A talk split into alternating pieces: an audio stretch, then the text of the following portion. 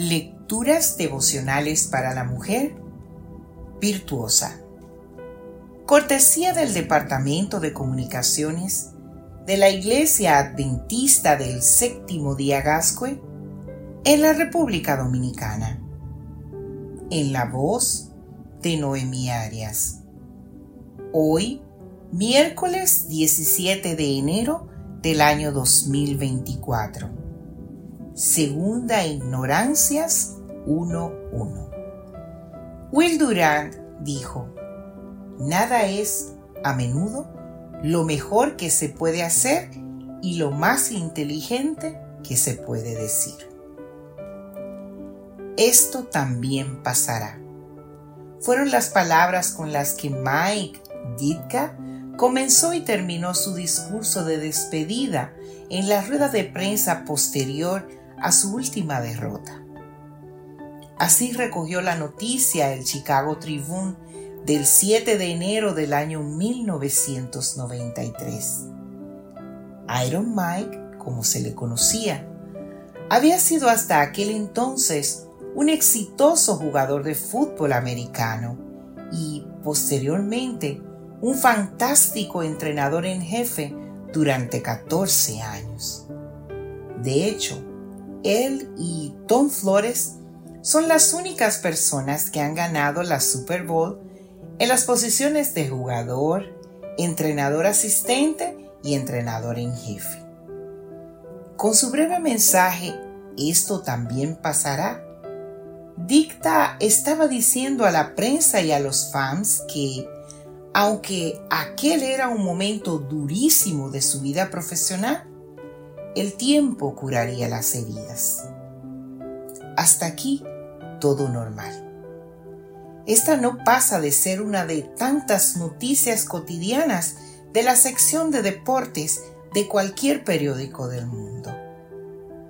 Lo que hace esta noticia extraordinaria desde el punto de vista de los intereses de una mujer cristiana es el comentario que Dicka añadió. La Biblia dice, esto también pasará.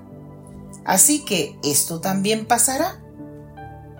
Imagínate a los periodistas buscando en concordancias bíblicas el pasaje, sin éxito.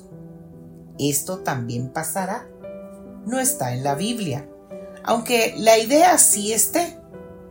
Tampoco están en la Biblia otros dichos que la gente cree que están. Y sí, son de la Biblia frases y proverbios increíbles que la gente atribuye a otras fuentes. A mí también me encantan esas frases geniales que solo genio pueden crear, pues recoger en pocas palabras ideas profundas es dificilísimo. Pero de ahí a darles categoría bíblica hay un gran trecho. No quisiera que nadie me pillara fuera de juego colocándome un gol sobre algo de la Biblia ni tomar como palabra de Dios para mi vida algo que no es inspirado. Esta ignorancia también pasará.